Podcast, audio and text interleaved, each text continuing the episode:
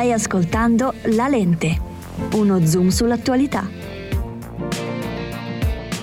Ciao a tutti e bentornati a una nuova puntata del podcast La Lente. Io sono Martina Bomba. E io sono Irene Spennacchio. E oggi vorremmo trattare con voi della libertà di informazione e l'imparzialità politica dei giornali che cercano di perseguire. A proposito di libertà di informazione è importante fare un excursus storico-giuridico, in quanto il nostro ordinamento attuale, in particolare ad oggi, la Costituzione nell'articolo ventuno sancisce la libertà di manifestare il proprio pensiero con lo scritto, con la parola o con ogni altro mezzo di informazione, senza nessun tipo di censura. Le uniche censure che possiamo avere sono dietro a casi di carattere giudiziario penale. In passato lo Statuto Albertino invece con l'articolo ventotto andava a sancire la libertà di stampa con mozione di censura per abusi. Rispetto al sistema in cui ci troviamo oggi, lo Statuto Albertino poneva un accento un pochino più chiuso, forse, certo, sì. E però l'articolo ventuno ci permette una serie di libertà, tra cui la libertà di stampa, che sono fondamentali per il nostro sì. sostentamento culturale. Però oggi ci vogliamo soffermare in particolare sull'oggettività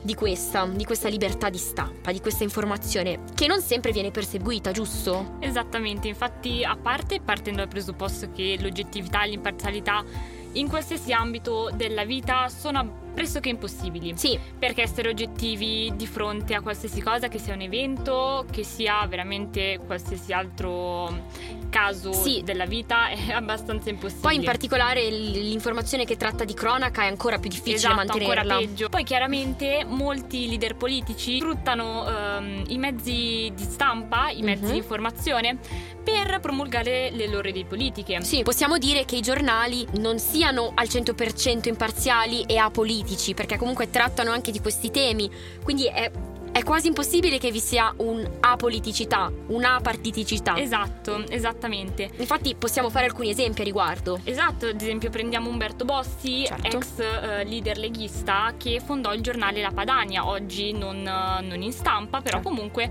fondò questo giornale a suo eh, uso e costume, chiaramente per diffondere le proprie idee politiche certo. al resto d'Italia. E anche la famiglia legata a Berlusconi ha eh, tra le mani Il Giornale, che è un'altra testata giornalistica, dunque possiamo dire che questa è più tendenzialmente di destra, però ci sono dall'altro lato anche testate più sinistrorse, esatto, anche, giusto? Esattamente, anche il centrosinistra comunque ha le sue testate di preferenza, certo. ad esempio La Repubblica è eh, una testata giornalistica sinistrorsa, mm, diciamo, esatto, sì. centrosinistra, idem Il Fatto Quotidiano, certo. più centrale, quindi questelle e... più a favore di questi partiti politici. Credo però che questa mancata oggettività sia anche frutto di arricchimento personale, perché un fatto politico, se analizzato da più punti di vista, ti dà una visione d'insieme che certo. è molto ricca, molto... Assolutamente, secondo me infatti per costruirsi proprio una propria cultura personale, certo. per costruirsi una propria ideologia politica, una propria idea politica, bisogna sempre tenere in esame tutte le diverse certo. possibilità per scartare quelle che non ci sembrano consone ai certo. nostri valori etici. Quindi... Sì, infatti...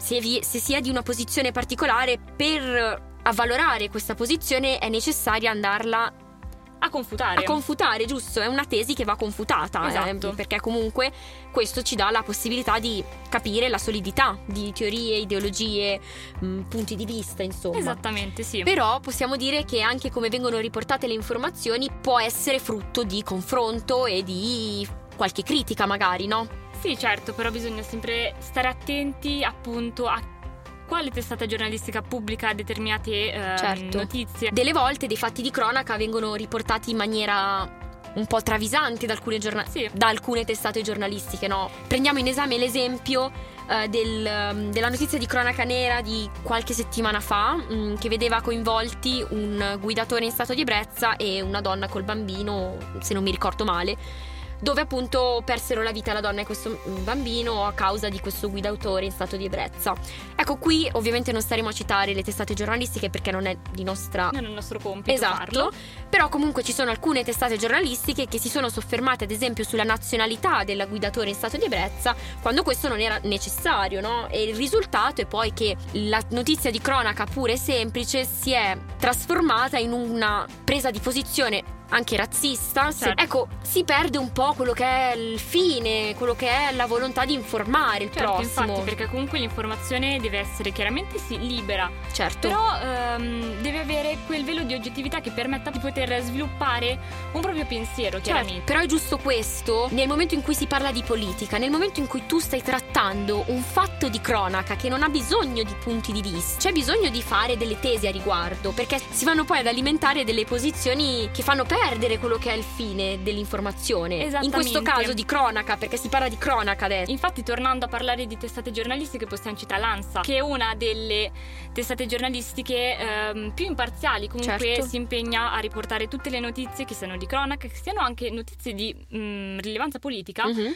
si impegna a riportarli in maniera più oggettiva possibile. Quindi, andando prima ad analizzare ad esempio una notizia tratta dall'Ansa e mm-hmm. poi andando ad arricchire la propria conoscenza con altre posizioni ricavate appunto da giornali magari sì mh, tendenzialmente tendenzi- di destra o di esatto, sinistra, potrebbe essere appunto un ampliamento del proprio orizzonte, sì. un ampliamento della propria mentalità. Certo, assolutamente. A tal proposito, il ruolo dell'informazione ha visto negli ultimi anni una trasformazione. Se prima era prettamente mh, televisiva oppure cartacea, adesso si va a scontrare con il mondo dei social network. Sì, esatto, ormai nella generazione Z tutti abbiamo in mano uno smartphone, certo. tutti abbiamo in mano un mezzo che ci permetta una connessione ad internet e quindi ad accedere ad una rete di informazioni enorme. Assolutamente, e tutte le testate giornalistiche, se non la maggior parte, hanno anche trasferito la proprio, il proprio dominio sui social network. Esattamente, chiaramente una, un metodo di comunicazione più immediato, sì. più semplice e ehm, che chiaramente presenta dei pro e dei contro. Sì, da una parte appunto abbiamo maggiore libertà di opinione, ad esempio, che come ho già detto io ho molto a cuore la Costituzione, è sancita dall'articolo tredici e dall'articolo stesso ventuno, però dall'altra parte dal via a tutto quello che sono le fake news, perché è importante dire una cosa: per aprire una testata giornalistica che sia tradizionale c'è bisogno dell'iscrizione all'albo, c'è bisogno di legittimare questa ter- certo. testata giornalistica. Se invece questo avviene da una pagina dei social network che poi non sia catalogata come, come testata tale. giornalistica, perché ci sono dei, delle scamotage per certo. evitare questo, diciamo, si è liberi di, di diffondere Uh, informazioni più disparate e anche non tanto vere, giusto? Esatto, banalmente l'abbiamo visto con l'epoca del Covid, ah, tutti sì? che si professano virologi oramai su internet. Esatto. E poi anche l'informazione sui social network rispetto all'informazione tradizionale, per i canali tradizionali, è molto più volatile. Certo, perde molto ehm, la sua perde molto il suo obiettivo, perché chiaramente certo. le persone, avendo a disposizione tantissime, un'infinità di notizie, uh-huh. non vanno magari ad analizzare criticamente una buona parte. Certo. Magari legge dei titoli che appaiono sul telefono e poi li, li condivide lì, esatto, senza li con... poi andare a, a fondo, no? Esatto, di... senza andare bene a capire cosa c'è scritto magari in un articolo, direttamente condividendolo, alimentando così una disinformazione esatto. generalizzata che è deleteria. Esattamente, specialmente in un paese come il nostro, che esatto. comunque l'Italia è un paese avanzato, sì, almeno culturalmente, culturalmente. Però abbiamo comunque molti tal... molte lacune, sì. Molte lacune, sì, esatto. sì, sento necessario affermare che la volatilità delle informazioni dei social delle volte porta anche a dei casi di incoerenza. Magari un post su Facebook, su Instagram, su Twitter, su tutte le piattaforme può perdere la sua permanenza all'interno delle menti dei, dei lettori, certo. no? Questo ti fa capire quanto i social network possano essere, quanto delle l'informazione, trappole. delle trappole, dei... sì, delle trappole non solamente per chi usufruisce e recepisce le notizie, recepisce i discorsi di magari leader politici, ma per i leader politici stessi, perché certo. chiaramente anche loro, con questa volatilità appunto dell'informazione, ormai non hanno più um...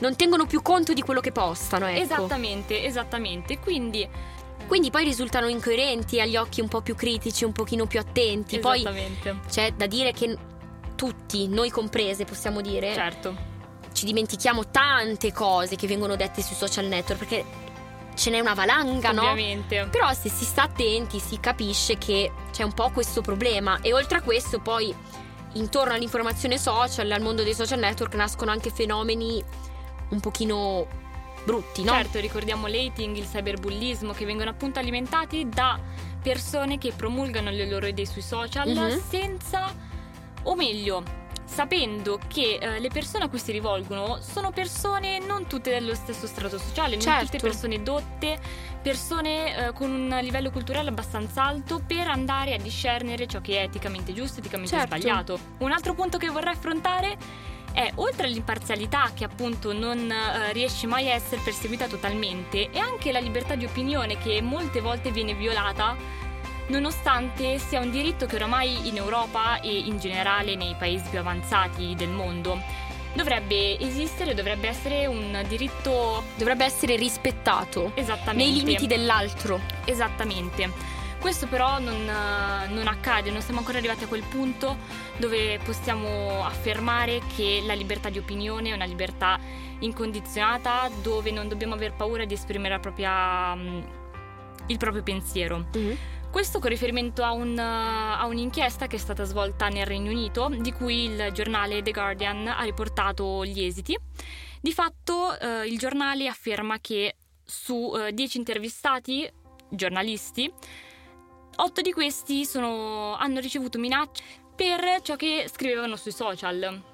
Quindi possiamo ben capire che la libertà di opinione, la libertà di professare le proprie idee non è ancora, incontra dei limiti, esatto, diciamo, incontra, sì, dei limiti. Ricordiamo anche, spostandoci poi sul, sulla cronaca italiana, ricordiamo che ottantatré giornalisti sono sotto scorta, esatto, e questo è esemplificativo di quanto l'informazione sia libera ma non lo sia così tanto, perché poi si incontra con l'interesse del singolo, un interesse egoistico, esatto, che viene messo a repentaglio da questo. Quindi diciamo c'è un, un equilibrio che si deve trovare tra la libertà, infatti, di espressione e la paura di esprimere le proprie idee. Esattamente. Quindi diciamo l'informazione, l'articolo ventuno dice che sia libera, ma nella prassi non è non sempre è. così. Il caso italiano de- o il caso britannico, come hai riportato te, ci fanno capire che, che il sistema dell'informazione non sia così agevole, così libero, esatto, no? E chissà, adesso noi abbiamo appunto i social network, abbiamo tantissimi mezzi per professare le nostre opinioni. Pensiamo con un'innovazione, un'innovazione in campo tecnologico, comunque un'innovazione generale, generale. Cosa potrà accadere? Dove, dove arriveremo? Eh, una potrà... bella, è un bel interrogativo. Dunque, in conclusione, potremmo dire che l'informazione è bene che sia variopinta. Assolutamente sì. Delle volte in maniera un po' sbagliata, però l'informazione è necessaria per implementare la nostra cultura, per rimanere connessi, no? Per sentirci italiani, per sentirci europei, per sentirci cittadini, sì, del mondo, no? Esatto. Poi l'informazione ha visto anche un'evoluzione da a partire dagli anni novanta, no? Col fenomeno della globalizzazione, che ci fa sentire vicini fatti di cronaca lontani, quindi l'informazione è un mezzo per sentirci tutti più vicini. Anche. È fondamentale per la vita sociale, politica, storica di tutti noi, però delle volte incontra qualche, qualche ostacolo. Però è giusto dire che se qualcosa ha tanti ostacoli è perché è qualcosa di veramente giusto, no? Assolutamente sì, possiamo ritenere questa affermazione più che corretta, esatto, direi. Esatto, e il nostro augurio è quello che in un mondo ideale futuro l'informazione sarà spogliata di tutte le catene, esatto, che purtroppo la tengono un po' legata. Esattamente. Quindi con questo possiamo dire che la nostra puntata è giunta alla sua conclusione. Sperando che questa puntata vi sia piaciuta, vi rimandiamo alla puntata di venerdì prossimo, che tratterà un altro tema super interessante del nostro podcast La Lente. Esattamente. Grazie per averci Grazie seguito. Grazie a tutti.